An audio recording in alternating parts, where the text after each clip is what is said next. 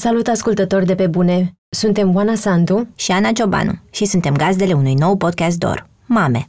O serie de interviuri despre echilibrul și haosul dintre muncă și maternitate. Caută Mame pe SoundCloud, iTunes și în alte aplicații de podcast. Podcastul Pe Bune este prezentat de Unicredit Bank, o companie care știe cât de greu e să-ți transformi ideile creative în afaceri. Dacă ai deja o idee de afacere sau ești într-un moment în care cauți inspirație, Intră pe romanianstories.ro și vezi cum au reușit alți oameni ca tine. Pretenția mea despre mine este că cea mai bună fotografie pe care am făcut-o vreodată n-am făcut-o încă. Eu n-am întâlnit om ce să nu iasă bine în fotografie, am întâlnit doar oameni cu care n-am avut nici timpul necesar. Dar îmi imaginez că la un moment dat va veni vremea aia în care cineva va spune că, man, iar cu gâlmeanul. Sunt Andreea Vrabie și ascultați pe bune. Un podcast sincer, cu oameni creativi, despre cum au ajuns cine sunt și întrebările pe care și le pun. Cred că există foarte puține persoane publice care să nu fi fost fotografiate de Alex Gâlmeanu în cei 20 de ani de când face fotografie. Deși a făcut milioane de fotografii până în prezent, iar unele au apărut pe copertele unor reviste importante din țară și din lume, Alex spune că cea mai bună fotografie a lui încă nu a fost făcută. Teama lui cea mai mare este să nu-și piardă relevanța. În ciuda acestei frici, plănuiește să trăiască cel puțin 101 ani și să-și păstreze curiozitatea pentru a descoperi oameni și locuri și dorința să surprindă poveștile lor în fotografii. Urmează o discuție mai lungă decât de obicei, de aproape o oră, pentru că am atins prea multe subiecte interesante ca să renunț la ele. Am vorbit despre fotografii care schimbă lumea, fake news din fotografie, aglomerări urbane, etică în fotografie sau amprentele pe care le lasă trecerea timpului. Sper să vă placă! Bună, Alex! Mă bucur să te la pe bune! Hello! Mă bucur să vă găsesc aici! Înainte de a trece la întrebările mai serioase, am citit într-un interviu pe Metropotam, cred, că ți-ar plăcea să te întâlnești sau să bei o bere cu Jean-Luc Picard din Star Trek.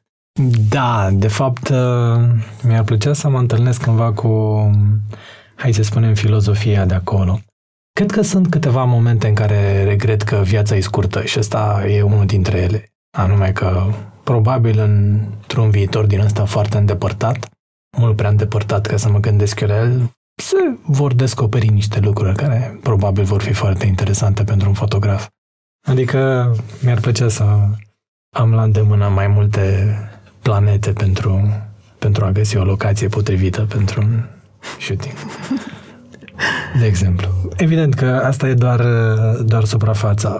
Star Trek, mă rog, este, dacă vrei, cazul multor uh, povești din categoria science fiction care au trecut de, să zicem, uh, chestiunile pur tehnice și spectaculoase ale navetelor care zboară cu viteza luminii și nu știu ce și încep să-ți descrie mai degrabă o structură socială, o organizare, o...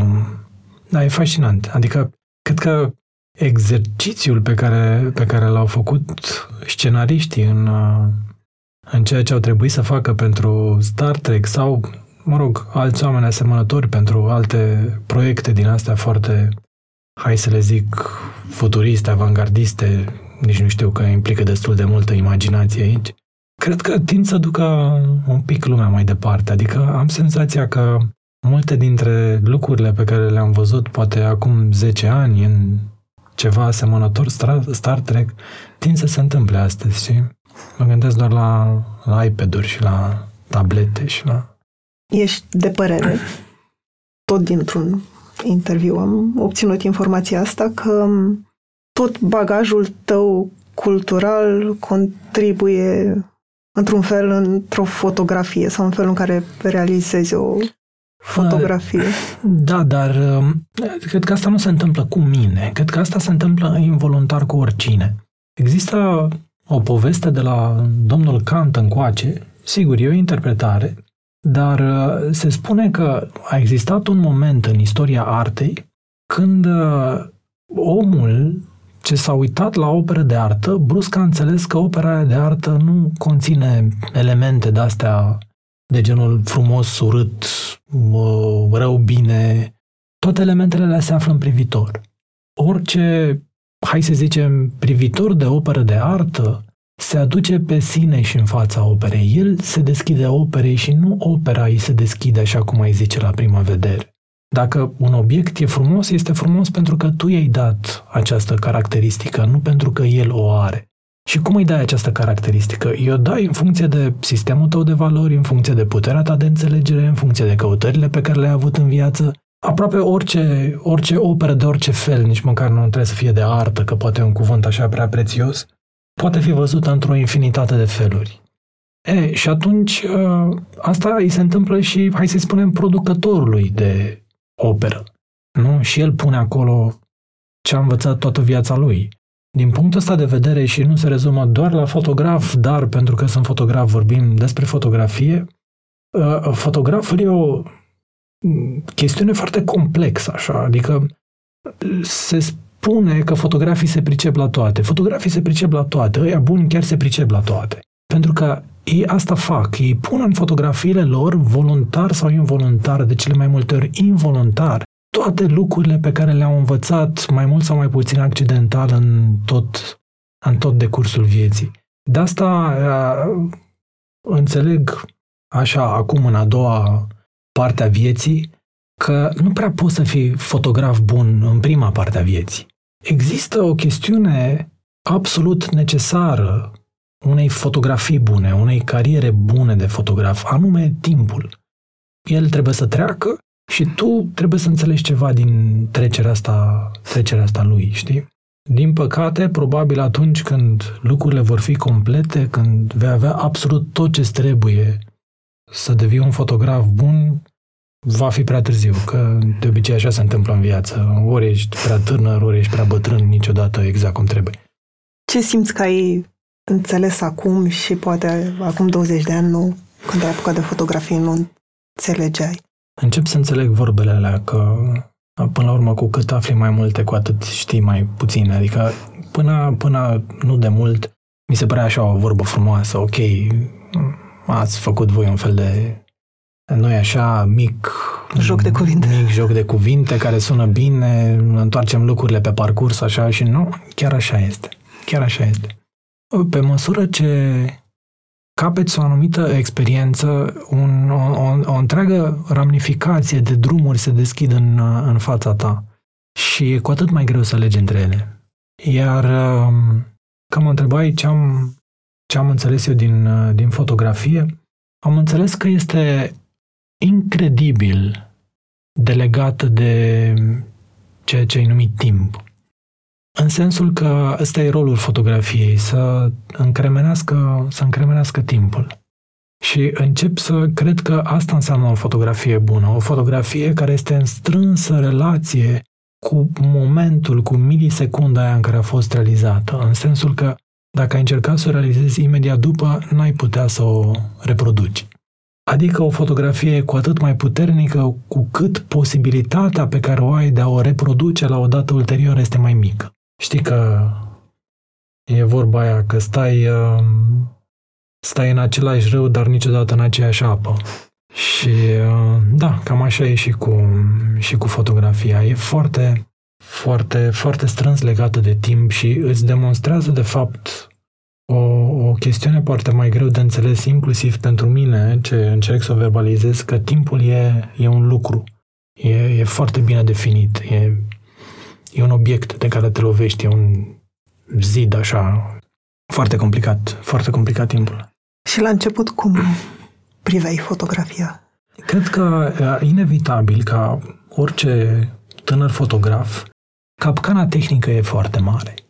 În sensul că realizezi o fotografie și o vezi pe ecranul ăla și știi că e a ta și știi că tu ai apăsat pe buton și știi că tu ai pus lumina aia din stânga și nu din dreapta și ai luat anumite decizii acolo și majoritatea deciziilor sunt tehnice, nu sunt neapărat uh, emoționale, nu sunt neapărat așa uh, dintr-o categorie de asta mai energetică și mai puțin, uh, cum să spun, fizică. Și atunci capcana asta tehnicii, acum o recunosc, la, e o etapă, o recunosc la, la, la fotografii foarte, foarte tineri. Fotografia inevitabil este o, o îndeletnicire și tehnică sau destul de tehnică în comparație cu, hai să-i spunem, celelalte arte, dacă vrei. dar uh, nu trebuie să cazi în capcana asta. Ăsta a fost un lucru pe care l-am înțeles mai târziu, poate l-am înțeles la timpul lui, poate că era nevoie de încă o dată timp ca să înțeleg lucrul ăsta. Dar este ca și cum te-ai apucat să scrii ceva, nu știu, povestea vieții tale și um, hârtia sau pixul cu care ai scris acea poveste devin cele mai importante elemente. Un lucru care, evident, pentru poveste este complet, uh, complet nedrept. Am mai înțeles un lucru, anume că nu apăsatul pe buton este cea mai importantă etapă a unei fotografii, așa cum nu printul în cazul unui text nu este cea mai importantă etapă a textului ăla, sigur, atunci textul, dacă vrei, de la gând, de la schiță, de la ciornă, de la manuscris, de la ce fi el, capătă o formă de obiect, adică se concretizează în, uite, cartea. Dar asta e o trivialitate. E cea mai simplă parte să apeși pe buton. Mult e până ai ajuns să te pui în situația de a apăsa pe butonul ăla. Și atunci, na, să zicem că pentru un fotograf tânăr, apăsatul pe buton este cel mai important moment. Pentru un fotograf care înaintează în vârstă, mă fere să zic că sunt fotograf bătrân, că mai sper eu să fiu la jumatea vieții sau chiar mai încoace de jumatea vieții. Adică am, am pretenția de la mine că o să trăiesc foarte mult. Știu că până nebunie, dar eu mi-am propus să ating at least 101 ani. Deci nu știu dacă se va întâmpla, dar asta este ce mi-am propus eu. Adică până atunci nici măcar nu mă gândesc să-mi dispară vreo curiozitate, să știi? Adică o să am foarte mari regrete dacă o să se întâmple ceva la 99. Uh, atât mi-am propus. Adică tot ce e peste 101 o să-l consider uh, dar. Până atunci am senzația că mi se cuvine. Anyway, uh, o să-mi cadă o cărămidă în cap când ies din clădire, probabil. Asta e cu totul altceva. Da, uh, mă feresc de, de cuvântul ăsta fotograf uh, bătrân. Zic mai degrabă fotograf în a doua parte a vieții. Uh, asta am descoperit, că um, nu, nu astea nu astea sunt importante, nu tehnica e importantă, nu apăsatul pe buton e important, gândul până acolo e cel mai important lucru. Iar la nu-l găsești într-un uh, bagaj cu obiective, știi? Cumva legat de asta, am asistat la câteva ședințe foto la tine în studio și am observat lejeritatea cu care vorbești cu oamenii pe care urmează să-i fotografiezi unii pe care abia îi cunoșteai atunci. Și sunt curioasă, pentru că îmi imaginez că și conversația asta pe care o ai cu ei face parte din pregătirea momentului în care îi fotografiezi, dar mai întâi de asta sunt curioasă dacă ai fost întotdeauna sociabil sau, nu știu, era introvertit, timid în copilărie, în adolescență. Da, în continuare sunt timid și introvertit. Eu așa mă, așa mă consider. Și să fiu sincer, fotografia m-a ajutat foarte mult în, în contextul ăsta. Cel mai greu lucru din lume mi se pare să faci o emisiune radio de dimineață. Eu sunt foarte morocănos dimineața. Și îmi dau seama că trebuie să te trezești la o oră imposibilă, trebuie să ajungi în fața unui microfon și trebuie să fii foarte amuzant și interesant pentru foarte multă lume, indiferent de problemele pe care le ai. Adică trebuie să-ți găsești glumele, trebuie să fii vorba aia cu vorbele la tine. Uh, uh, trebuie să uh, ai toată prezența aia de, de spirit ce mie mi se pare că vine dintr-o, cum se cheamă, o construcție interioară foarte solidă, așa, adică trebuie să ajungi în momentul ăla. Eu nu pot să fiu așa glumeț din nimic, cum am trezit dimineața, hai să zic o glumă. E, asta, asta, asta mi s-a întâmplat foarte, foarte mult timp cu, cu fotografia, în sensul că am descoperit că îmi place să fotografiez oamenii.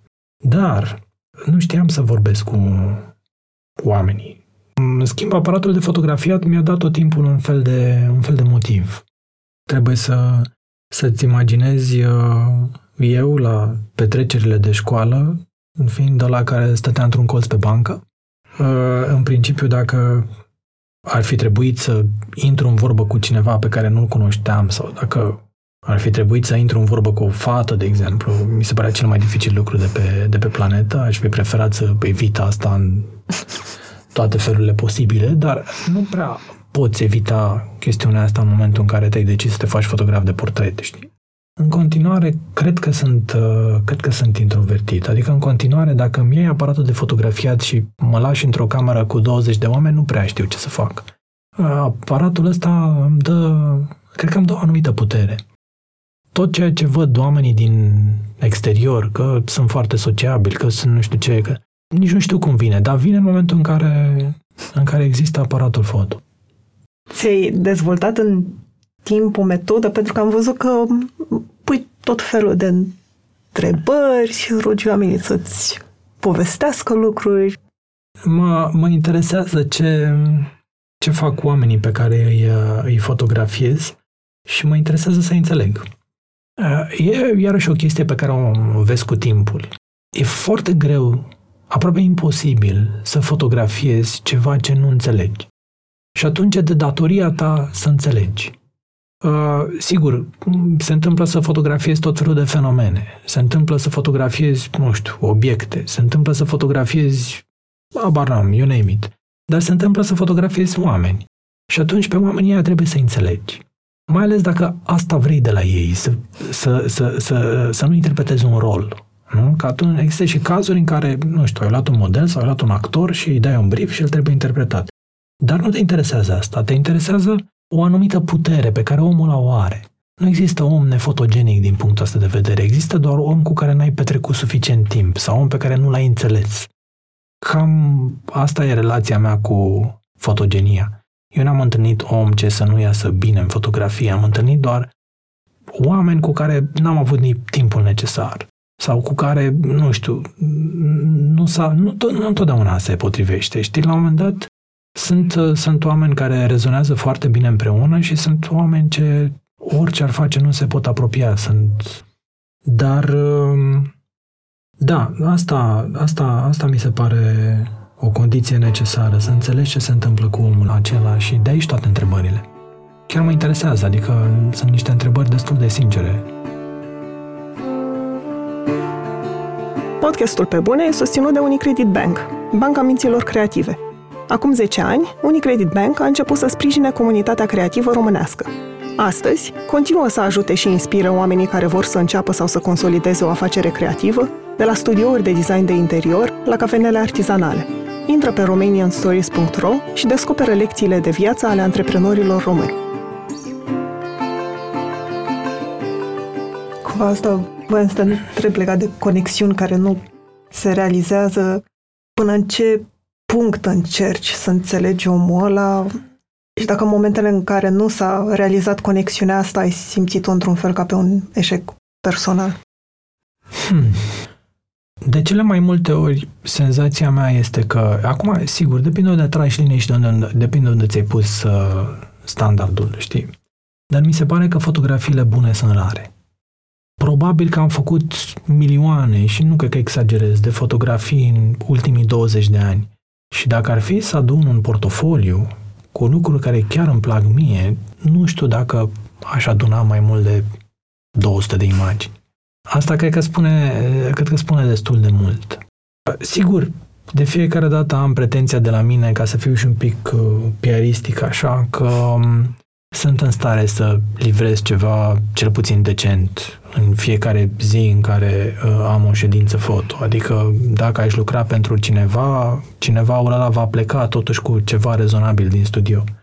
Dar uh, momentele astea în care energiile astea aproape supranaturale, greu de numit și verbalizat, se întâlnesc într-o armonie din asta aproape perfectă, sunt foarte rare. Foarte, foarte rare și de asta sunt foarte valoroase. Chiar dacă din exterior se vede că fac, nu știu, în fiecare zi fotografii bune, pe criteriile mele personale se întâmplă destul de rar să fac fotografii bune. Destul de rar. De asta există, nu știu, fotografi extrem de renumiți care și-au găsit locul în istoria fotografiei pentru o singură imagine. Nu e nevoie de mai multe. Și s-ar putea să muncești întreaga viață pentru o singură imagine. Pretenția mea despre mine este că cea mai bună fotografie pe care am făcut-o vreodată n-am făcut-o încă. Cred că încă nu s-a întâmplat. De ce crezi că ți-ar uh, spune sau ce ai simți când ai vedea Sau nu neapărat cea pe care n-ai făcut-o, cele câteva pe care le consideri bune. Prin ce se disting ele față de celelalte? E, o să-ți dau un, uh, un exemplu care mai degrabă o să creeze o confuzie și mai mare decât o să rămurească lucruri. E un, uh, un fotograf cubanez, uite, îmi scapă numele, poate mi-aduc aminte de numele lui până la sfârșitul frazei. A rămas în istoria fotografiei pentru cea mai puternică fotografie ce a fost făcută vreodată lui Che Guevara. Uite, cred că mi-aduc aminte, cred că îl cheamă Corda pe fotograf, cred, s-ar putea să greșesc. Tipul ăsta îi face o fotografie la unele dintre multele cuvântări pe care Che Guevara le ținea, printre alte sute de fotografii pe care îi le face în decursul unei perioade de timp, fotografii ce ajung să rămână în arhiva lui, a fotografului, o bună perioadă de timp, vreo șapte ani. Fotografia despre care vorbesc, probabil că o știi, în sensul că dacă ai vreo imagine foarte clară despre cum arăta uh, Che Guevara, o să te gândești la imaginea aia. A apărut pe ciorap, chiloți, pe tricouri, pe, tricouri, pe toate clădirile. Pe... Adică este imagine extrem de marketizată. Povestea fotografiei este așa. Șapte ani, fotografia rămâne în arhiva fotografului. Dar se întâmplă toată năzbâtia cu Che Guevara, care moare destul de tragic, aici știm cu toți istoria, iar presa începe să fie, sigur, imediat după moartea lui, și mai interesată despre subiecte cu el. Un ziarist italian află la un moment dat că acest fotograf cubanez are niște fotografii nepublicate cu, cu Che Guevara, ajunge în, în Cuba căutându-l și cere să vadă fotografiile. Fotograful le arată, le scoate pe acelea de acum șapte ani din, din arhivă Italianul nostru ziarist se uită în soare la una dintre fotograme și zice, uite, vreau pasta, mi-o dai? Da, iau. Nu degeaba s-a întâmplat locul ăsta în Cuba, pentru că acolo există o anumită onestitate a oamenilor și o anumită simplitate. Oamenii preferă să te ajute fără să se gândească prea mult. Evident că nu s-au semnat contracte, nu s-a întâmplat nimic de genul acesta, dar după câteva luni, fotografia asta uh, devine extrem, extrem de publicată în toate ziarele și revistele vestice hiperfolosită în așa fel încât ajunge să nu mai reprezinte neapărat un om, ci un întreg cumul de factori, o imagine a unei, nu neapărat generații, dar a unei stări de fapt. În momentul ăsta, de fiecare dată când vorbești despre revoluție, imediat ai în, în minte această imagine, adică ai intrat în conștiința publică într-un fel aproape incredibil. Sigur, fotografia asta este făcută și răsfăcută uh, în, uh, a apărut copertă de album, pe un album al Madonei, sigur, nu Che Guevara, ci Madonna fotografiată în același, uh, același mod, cu același outfit și plus alte reinterpretări și na, a fost citat așa în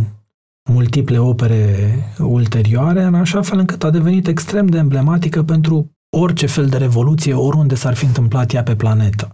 E, în cazul acela am avut de-a face cu o imagine extrem de puternică, acea singură imagine suficientă pentru ca acel fotograf să rămână în istoria fotografiei, presupunând că și-a dorit asta, dar pe care fotograful nu a identificat-o. Fotograful n-a văzut nicio valoare acolo. Dacă nu exista contextul ăsta de factori complet uh, exterior uh, creației fotografice, Uh, fotografia ar fi rămas probabil și acum printr-o arhivă. E, e incredibil cum, uh, nu știu, poate că cea mai bună fotografie pe care am făcut-o vreodată se află undeva îngropată în arhiva mea, n-a văzut-o nimeni până acum. Nu-mi dau seama. Nu-mi dau seama, dar există, există istoria asta. Uneori nici măcar, uh, nici măcar fotograful nu, nu e în stare să vadă unde e mina asta de aur, unde e următoarea imagine care va schimba fața planetei. Așa că, nu știu, pe lângă povestioara asta, ce înseamnă destul de mult pentru mine, nu prea știu ce să-ți răspund. Știi, poate nu trebuie să fiu eu cel ce decide. Ești un om foarte ocupat. Cumva ca dovadă și cât mi-a luat ca să te prind statul în studio. Da. Îți place să ai un program încărcat tot timpul? Nu știu cât îmi place să am un, un, un program încărcat, cât nu îmi place să am un program liber. Adică nu intru în panică. Intru în panică. Adică dacă, dacă e o zi în care nu am nimic de făcut, mi se pare că e o problemă foarte mare. Mi se pare că s-a întâmplat ceva. una din uh, marile frici pe care le am, mă sperie, dacă vrei, asta e frica mea, că la un moment dat nu o să mai, uh, nu o să mai am relevanță. Știi, nu-mi dau seama dacă e o sperietoare universală sau nu. Dar îmi imaginez că la un moment dat va veni vremea aia în care cineva va spune că, mă, iar cu gâlmeanul sau hai că am bătrânit, mai lasă-l dracu în pace. Nu știu, e legea firii, adică orice trăiește, nu, se naște, trăiește și la un moment dat mai și moare, că, na, asta e, știi? Da, dar asta e, e, e, e o frică, e o, nu știu, drobul de sare se curea deasupra capului, știi? Adică sunt atâtea exemple de, de oameni care și-au pierdut relevanța într-un fel sau altul. Pe de altă parte, sunt atât de multe exemple de oameni care și-au pierdut relevanța doar pentru o bucățică de timp. Adică au reușit să se regăsească și să, re, să se reașeze cumva. Nu-mi dau seama, bănuiesc că asta este, asta este pericolul și nu știu dacă ai foarte multe instrumente. Adică m-am gândit la asta. Ce aș putea eu să fac în momentul în care o să simt că o să-mi pierd relevanța? Cum aș putea să garantez că ce simt e real? Cum aș putea... Poate că deja mi-am pierdut relevanța. Poate că mi se pare mie că lucrurile arată bine. Poate că nu arată bine deloc. Nu-mi dau seama. Adică sunt uh, întrebări de asta de, nu știu, 12 noaptea înainte să adormi. Sper eu să le aibă toată lumea. și să nu fiu singurul nebun.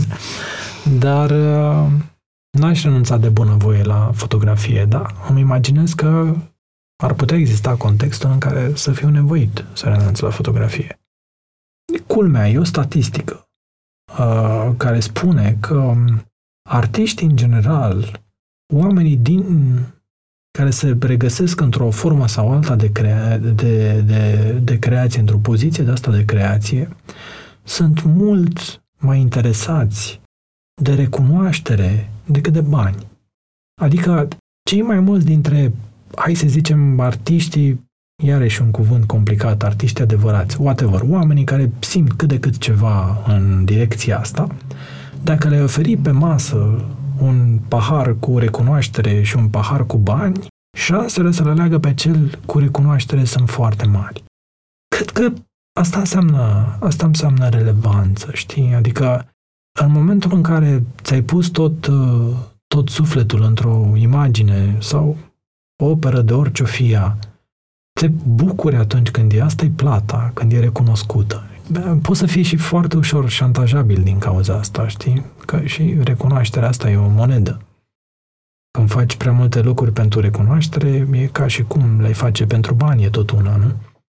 Ceea ce nu e neapărat o rușine. Până la urmă, toți ne găsim un drive din asta interior pentru care facem lucruri.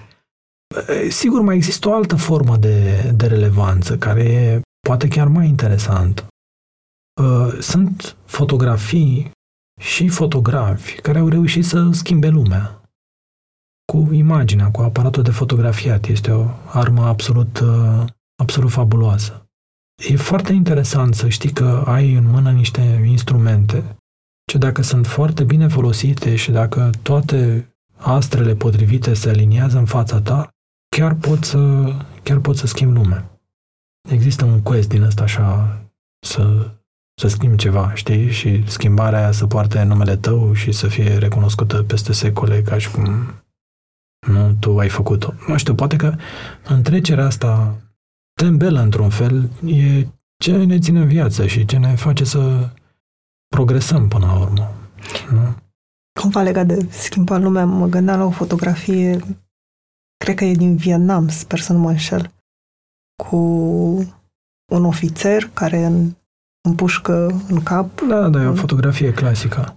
A schimbat cumva felul în care oamenii, civilii din Statele Unite înțelegeau ce se întâmplă în Vietnam și atunci au început protestele și presiunea de a de acord, de acord. Dar fotografia aia, dacă uh, chiar te interesează istoria ei, este și un exemplu de ceea ce astăzi am putea numi, uh, sigur, cu ghilimele de rigoare, fake news. Da, fotografia era o poveste foarte, foarte interesantă. Sigur, ce se vede în imagine este un moment extrem de dramatic în care pare că un, noi așa, revoluționar este uh, împușcat de un, uh, de un soldat și pare că imediat înțelegem unde e binele și unde este răul în acea, în acea imagine. De fapt, realitatea a fost cu totul alta. Tipul ăla împușcat, dacă citești istoria fotografiei, fusese executat pe loc pentru că a dinamitat și a pus nu știu ce bombe într-o piață, nu mai știu exact ce s-a întâmplat. Dar, de fapt, tipul ăla împușcat se întâmpla să fie personajul, uh, personajul negativ, iar cel care îl execută să fie personajul pozitiv. Numai că ăsta este motivul pentru care fotografia a putut fi realizată. Pentru că, dacă ți-aduci aminte, este o fotografie făcută de foarte aproape. Ai putea să spui o întrebare foarte simplă. Dacă acel militar știa că face o ilegalitate, de ce nu l-a împușcat și pe fotograf? care se întâmpla să fie la un metru de el. Nu l-a împușcat pe fotograf, pentru că acel militar se pare că în acel moment făcea o chestiune legală. Sigur, acum te întreb cât de legală e moartea altui om, dar conform legii marțiale din acele momente, într-un teritoriu aflat în război, se pare că oricine încălca o anumită lege putea fi executat pe loc fără proces. Există chestiunea asta în orice teatru de război. E, Interesant este că militarul a supraviețuit. A supraviețuit până în zilele noastre. S-a refugiat în America, unde se întâmpla să fie vânzător la un magazin în America. Nu știu dacă neapărat vânzător la un magazin, dar o, o meserie din asta foarte, foarte banală. Uh, și există interviuri cu el în care, uh, cum se cheamă, privește cu foarte mare regret imaginea aia și privește cu foarte mare regret faptul că imaginea a fost citită la prima vedere așa cum a fost citită, în sensul că mm, a declanșat proteste, el a fost considerat uh, personajul negativ al acelei întâmplări, uh, cel împușcat a fost considerat eroul, a devenit un simbol al, nu știu, execuțiilor și crimelor pe nedrept și al nedreptății autorităților, autorității în general împotriva unor uh, persoane bune, pozitive, whatever, care vor să schimbe lucrurile în bine, nu e cazul în fotografia aia. E foarte, foarte, foarte ciudat. Foarte ciudat. Și culmea e că povestea adevărată a imaginii a apărut după niște zeci de ani de la, de la realizarea ei. Nimeni, absolut nimeni nu a avut să creadă cealaltă față a, a imaginii. Plus că cealaltă față a imaginii nici măcar nu se putea marketiza atât de bine, știi? E, e o poveste foarte stranie. Dar, da, încă o dovadă a faptului că fotografia este o armă extrem de puternică, indiferent cum este, cum este folosită. Până la urmă, chiar dacă, să zicem, răstălmăcirea asta de personaje uh, a declanșat ceva pe teritoriul Statelor Unite, a declanșat ceva bun. Probabil, nu știu dacă cineva a măsurat, probabil că acea imagine a scurtat războiul și probabil că interpretarea acelei imagini o fi salvat nenumărate zeci, sute, mii, sute de mii de vieți. Posibil. Nu știu dacă există un studiu pe tema asta. Asta mă face să mă întreb dacă tu ai un cod etic autoimpus. Nu știu ce să zic, adică n-a, singurul cod pe care mi l-am făcut, cred că ți l-am spus un pic mai devreme, anume că n-aș, n-aș fotografia ceva ce nu înțeleg. Cred că asta ar fi, ar fi singura chestiune care e cu adevărat valabilă. În rest, nu cred că este corect să nu fotografiezi anumite lucruri din tot felul de motive. Nu știu, nu-mi place personajul sau nu suntem pe același sistem de valori sau nu știu. Adică nu, nu, nu, nu mi se pare că uh, mi se pare că ar trebui să fiu într-o poziție obiectivă. Adică mi se pare că dacă mi-l aduci pe un om pe care, ca om, îl, nu știu, urăsc sincer, nu-l apreciez de nicio culoare, mi se pare că n-ar trebui să încurc una cu alta. În schimb, ar trebui să fac exercițiul să înțeleg. Știi? Și dacă pot înțelege, atunci pot să fotografiez. Dacă nu pot înțelege, atunci ar trebui să nu fotografiez, pentru că mai mult ca sigur aș face-o, aș face-o prost, știi? Uite, să mai dau un exemplu, că acum mi-a venit în minte cât vorbeai. Cred că știi coperta uh, Time Magazine cu Donald Trump. Ok. Pe scaun, fix când a fost um, investit în rolul de președinte. Ok. Era în, uh, nu mai știu dacă chiar în, în interiorul numărului sau a apărut ulterior o explicație pentru acea poză, cum a fost ales cadrul, de ce era scaunul întors, de ce era ușor uh, uzat scaunul. Adică fotograful, pentru că nu plăcea personajul, a introdus niște elemente subliminale, într-un fel, în fotografie și sunt curioasă cum ți se pare ție. Cred că puterea vine dintr-un... Puterea unei imagini vine dintr-un exercițiu din ăsta de, de obiectivitate, știi? Adică n-a, nu cred că ar trebui să, să-ți aduci așa vreo, vreo patimă. Nu-mi dau seama. Cred că rămân la varianta aia, că întâi aș înțelege. Poate că, uite, mi-aș putea crea o dilemă chiar mai puternică, ce a existat, de fapt. Există câteva fotografii, nu e un exemplu singular, sunt deja mai multe, cu, nu știu, copii care sunt cu 3 secunde înainte să moară și fotograful ce alege? Să îi fotografieze sau să-i salveze? Și evident, unii fotografi aleg să fotografieze și sunt uh, blamați așa pe o scară largă pentru faptul că asta au ales să facă. E regula aia în jurnalism. Ori te implici, ori consemnezi. Nu poți să le faci pe amândouă. Cred că în cele mai multe dintre condiții, acum Sigur, eu nu sunt un fotograf de război, nu am fost niciodată pus în fața unor drame atât de puternice. Dar cred că datoria fotografului e să fotografieze. Pentru că, sigur, pierzi o viață, dar uh, s-ar putea să găsești ceva mult mai puternic, s-ar putea să salvezi milioane de vieți. La pe bune ați ascultat de la jurnaliști și scriitori până la ilustratori și artiști, povestind despre cum lucrează și întrebările pe care și le pun în munca lor. Poveștile sunt diferite, dar dacă există un numitor comun pentru toți acești oameni, acesta e dedicarea pentru ceea ce fac și dorința de a fi productiv toată viața lor. Dacă îți dorești să lucrezi alături de un astfel de om, apelează la Best Jobs. Best Jobs e diferit de alte opțiuni de recrutare pentru că plătești doar dacă ai rezultate, adică oameni calificați pentru jobul tău. Dacă nu-ți plac aplicanții, nu plătești. În plus, Best Jobs folosește un algoritm pentru a asigura cel mai bun matching dintre candidați și joburi și te ajută și cu promovarea anunțului în social media. Publică azi un anunț gratuit și pregătește-ți deja întrebările pentru interviu. Reușești să refuzi proiecte? Să spui nu? E greu să refuzi proiecte. E destul de greu și e greu să refuzi proiecte pentru că fiecare om care vine la tine, în sensul că, nu știu, ți-a dat telefon, te-a invitat într-o chestiune, e pregătit să, cum se cheamă, te plătească pentru asta, îți face onoare. Îți face onoare, adică nu, nimeni dintre cei ce vin cu un proiect la tine nu vor să-ți facă un rău, vor să-ți facă un bine, nu? Și atunci, cum te porți cu oamenii ăia, știi? Uh, pe de altă parte, e și dilema amerelor stricate, i-am zis eu. Ce se întâmplă dacă ajungi la piață, nu? Și cotrobăi prin lada cu mere și le legi doar pe cele care îți plac. La final se va întâmpla că ultimul cumpărător să n-aibă de ales decât dintre mere proaste.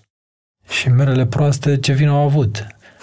Știi? Adică nu dau seama. Poate că asta este asta este o formă de echilibru. Să ai un balans foarte interesant între proiecte ce îți place să le faci și proiecte ce trebuie să le faci. Știi? Nu cred că ar trebui neapărat să le refuzi pe cele pe care trebuie să le faci, știi? Și să le alegi doar pe cele ce îți place să le faci, știi?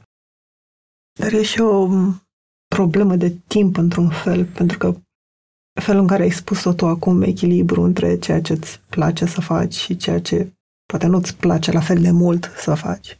Mă gândesc în categoria de ce îți place să faci, intră și proiectele personale.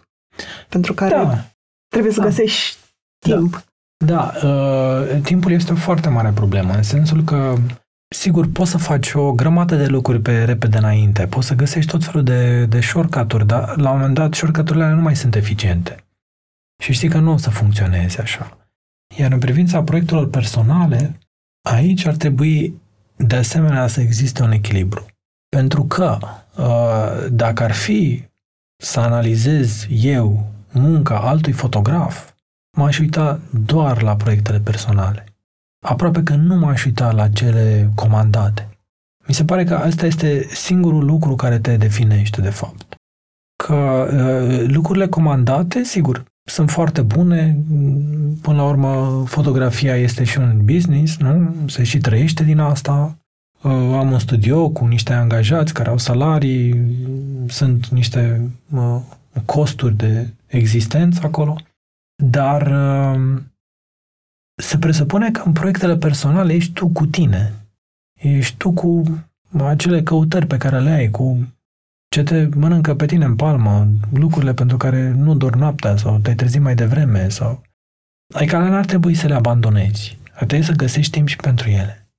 Și uh, încerc să fac asta.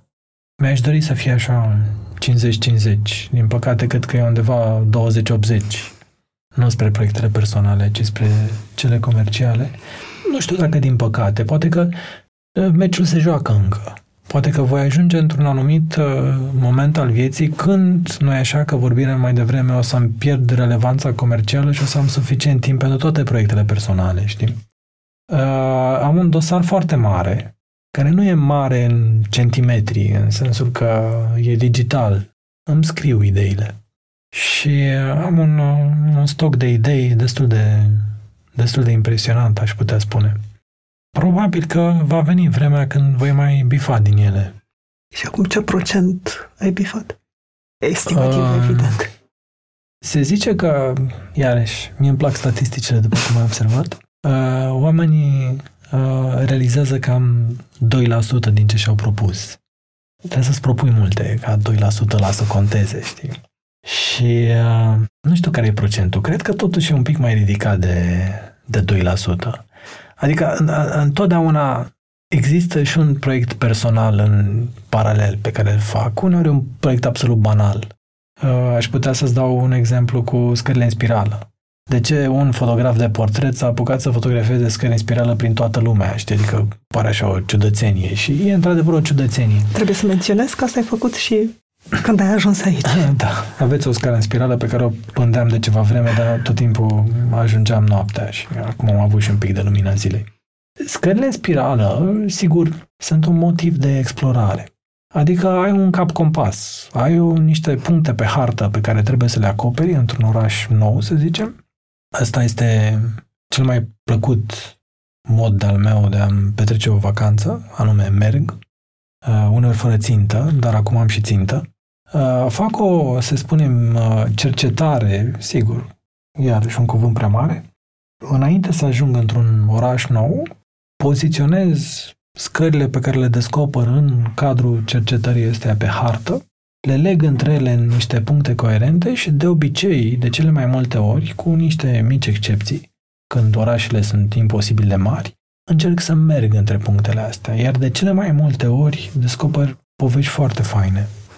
Descoper, nu știu, clădiri, oameni, situații, doar pentru simplu fapt că am un drum. Am, îmi, trebuie, îmi trebuie chestiunea asta. Am, în plus, este un task extrem de simplu de realizat într-o lume complet interpretabilă. Adică știi că trebuie să ajungi acolo, trebuie să găsești cumva o soluție să intri în clădirea aia, uneori se dovedește a fi o aventură. Uh, Odată ce ai intrat în clădirea, ai de făcut o fotografie de jos, o fotografie de sus a acelei scări și ai plecat de acolo, cumva ți-ai, uh, ți-ai îndeplinit foarte clar misiunea, adică e așa o... îți ordonează un pic și uh, lucrurile la un nivel din ăsta emoțional, știi?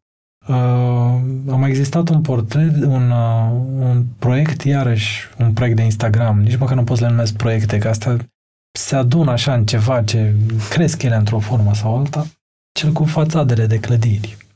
Na, pe mine nu mă interesează neapărat arhitectura clădirii, chiar dacă la prima vedere par niște fotografii arhitecturale. Pe mine mă interesează unitățile alea de locuit, că sunt niște unități. În sensul că te uiți la un caroiaj din ăsta impresionant al unei, al unei fațade și îți dai seama că la fiecare fereastră există o altă poveste. Îți dai seama că poți să urmărești așa, sigur, cu imaginația, pentru că nu cunoști povestele, ți le doar poți imagina, că pe diagonale, nu știu, se întâmplă fericire, pe verticale poate se întâmplă lucrurile mai puțin plăcute. Da, whatever. E, pentru, pentru mine asta e important. E important că la ferestrele alea între pereții ăia trăiesc oameni și își desfășoară activitățile în unitățile astea. Până la niște unități, nu? Adică sunt niște containere așa pentru tot felul de lucruri posibil, potențial, extrem de, extrem de complexe. Iarăși e un, un subiect pe care l-am, hai să zicem, urmărit, în așa fel încât, la un moment dat, tot fotografie în fațade, am zis, bă, hai să văd unde pe planeta asta se desfășoară fenomenul ăsta în, cum să spun, toată splendoarea lui. Și am uh, căutat un pic despre aglomerările urbane și așa am descoperit și așa am organizat o călătorie în Hong Kong, unde e deocamdată locul, acel loc de pe planetă unde conceptul de aglomerare urbană se desfășoară într-o cu o forță nemai întâlnită. Adică sunt multe hai să-i spunem, tragedie acolo, cu toate că acolo e situația normală, nimeni nu o vede ca o tragedie, dar e ceva ce un european n-ar putea să înțeleagă. Cum, de exemplu, apartamentul uh, mediu, mediu, nu mic, are 16 metri pătrați, unde e inclusă și terasa, și bucătăria, și dormitorul, și living-ul, și tot ce vrei tu. Cum singurul uh, mod prin care un agent imobiliar îți poate vinde un apartament uh, e prezentându-ți peisajul pe care îl vezi de pe fereastră. Asta e singurul lucru ce diferă de la un apartament sau altul, pentru că restul sunt, n-are ce să-ți arate, sunt toate la fel. Uh, și cum, după un timp, singurul motiv pentru care ai cumpărat apartamentul, anume viul de pe fereastră, îl vei bloca pentru că îți vei construi în nișa ferestrei un dulap. Toți fac așa pe care îl vei acoperi până la refuz cu obiecte personale, în așa fel încât toate blocurile astea de locuință, atunci când le privești din exterior, senzația este că uh, privești dulapul din spate, privești, da, adică toate lucrurile sunt depozitate în ferestrele ce au fost inițial singurul motiv pentru care ai, uh, ai, ai cumpărat locuința aia. Nu o să-ți povestesc, dar e de ajuns să cauți pe internet Hong Kong Cage Apartments și spun foarte pe scurt, uh, apartamentele astea de 16 metri pătrați sunt atât de scumpe încât unii oameni nu și le pot permite, adică ajung să coste, nu știu, echivalentul a un milion de dolari foarte ușor. Drept urmare, sunt oameni care împart acele apartamente sau, uh, cum se cheamă, business-uri imobiliare care au decis să împarte acele apartamente în șase sau opt și se construiesc în interior niște cuști în care oamenii stau, locuiesc, dar cuștile alea sunt legale. Ți apare pe buletin adresa nu știu care, numărul nu știu care, etajul, apartamentul și cușca. Pare foarte tragic, dar uh, oamenii ce reușesc să-și cumpere o cușcă de genul acesta sunt fericiți.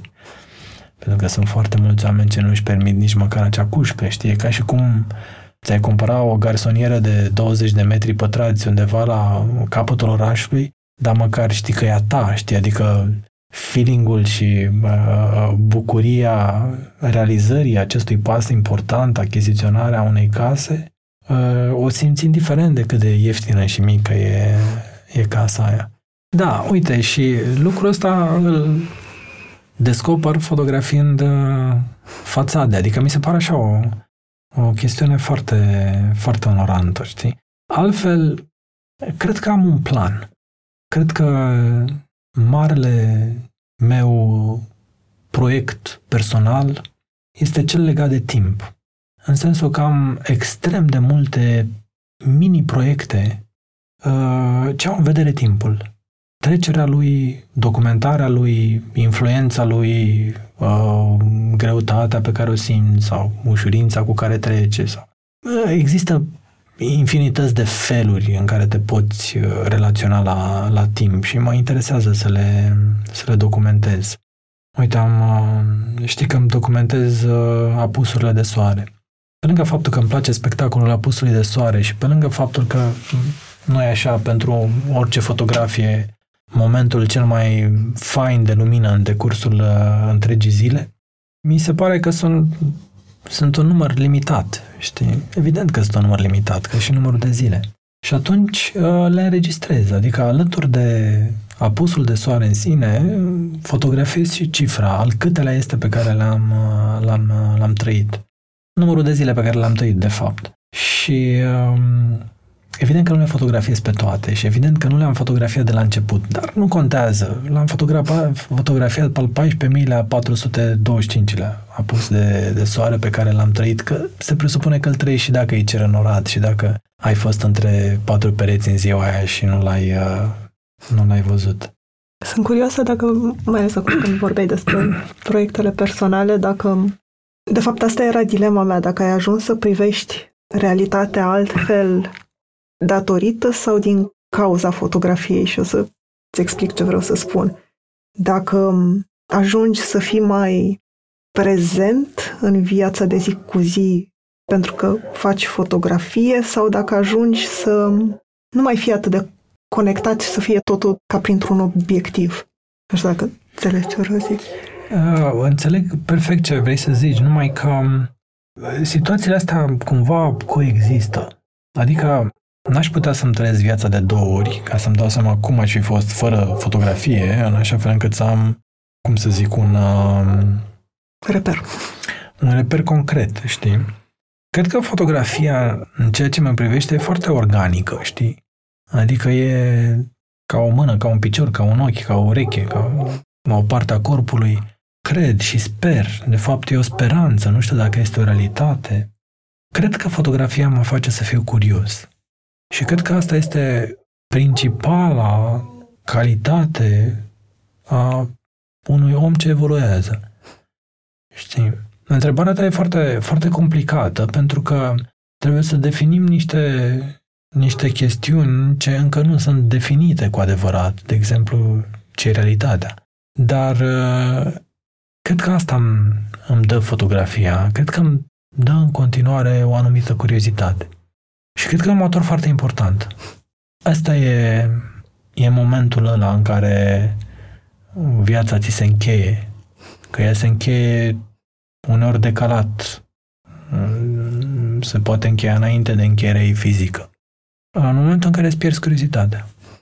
Am înțeles că oamenii foarte în vârstă își pierd iarăși curiozitatea de a descoperi locuri noi. Se spune că majoritatea oamenilor, sigur, există și excepții notabile de altfel, depinde cum ți-ai trăit viața de fapt, dar se spune că după o anumită vârstă nu simți nevoia și plăcerea să călătorești, să vezi lucruri noi, să cunoști persoane noi, să preferi să le cunoști pe cele pe care le știi deja, preferi să te rezumi la un cerc extrem de strâns de uh, cunoștințe, surse de informare, locuri și așa mai departe. Te te retragi cumva așa încet, încet din spectacolul ăsta al vieții. Sper să nu mi se întâmple asta. Adică sper ca, nu știu, peste 30-40 de ani să fiu un moșuleț foarte curios de ce se întâmplă în jurul lui. La 101 ani, ce sper să lași în urmă ta ca artist? Din punct de vedere, hai să spunem, comercial, nu mai aștept să las mare lucru în urmă. Adică, până la urmă, fotografiile astea comerciale au o durată de viață foarte scurtă. Din punct de vedere personal, sper să fiu în stare să las în urma mea o imagine cât se poate de obiectiva lumii în care am trăit. Adică mi-ar plăcea să rămână în urma mea niște fotografii ce să fie niște ferestre pentru cei ce le vor vedea niște ferestre oneste, așa, despre cum e viața azi. știi proiectul meu cu muzeul de fotografie? Asta se întâmplă de fiecare dată când descoper fotografii noi. Sunt foarte vechi, noi din punctul meu de vedere, pe care le văd pentru prima dată. Sunt niște ferestre către o lume ce nu mai există. Poate mai recunoști niște pereți, poate mai recunoști, nu știu, situații, întâmplări, le recunoști, nu le-ai trăit, da? Poate ai auzit cândva de ele și brusc pui o imagine peste povestea pe care, pe care ai auzit-o.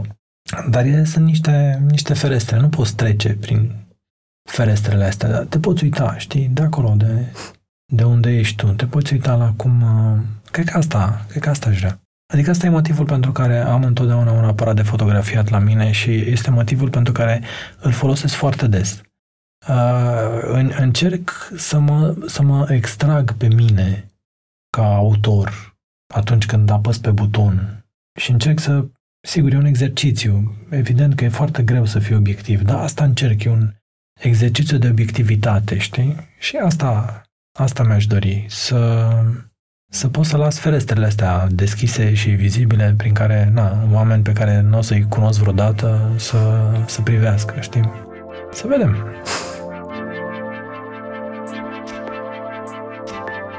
Mulțumesc că ne-ați ascultat!